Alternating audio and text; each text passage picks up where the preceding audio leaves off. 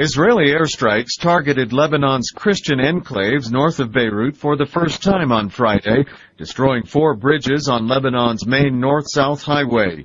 Airstrikes also repeatedly struck the predominantly Shiite suburbs of southern Beirut. On the ground in Lebanon, Israeli troops continued efforts to create a security zone along Israel's border, but they encountered stiff resistance. Foreign Ministry spokesman Mark Regev says Israel's army must destroy the threat from Hezbollah. The idea is to clean out those Hezbollah areas so as to make sure that our civilian population will be safe from rocket launches. Israel occupied southern Lebanon for eighteen years, pulling out six years ago after suffering heavy losses. Mark Regev says this campaign is different. We have made a decision not to reoccupy Lebanon. And as a result, our strategy, our ground strategy, is flexible and mobile.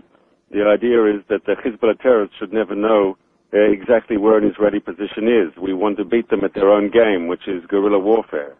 And for that reason, we are going in, we're going out, we've got this mobile strategy. Meanwhile, Israeli troops backed by tanks and airstrikes carried out house-to-house searches in the southern Gaza Strip and clashed with Palestinian militants. Three Palestinians, including two members of Hamas, were killed on Friday. Eight Palestinians, including a young boy, were killed in clashes with Israeli troops on Thursday.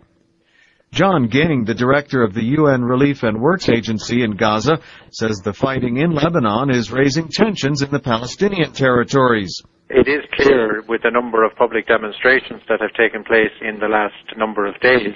There have been thousands upon thousands of Palestinians out on the street expressing their frustration at the uh, meltdown in the Middle East.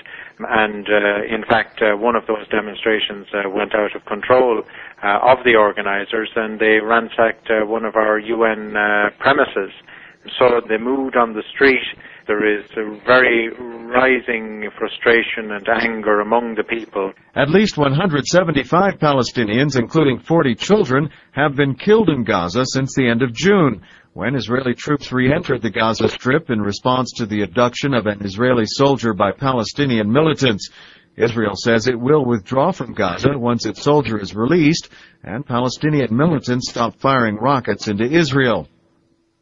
Israeli and Palestinian negotiators have agreed to reopen the Egypt-Gaza border on Saturday and Sunday to allow one-way traffic out of Gaza into Egypt. Several weeks ago, the crossing was open for a short period to allow people to pass from Egypt into Gaza.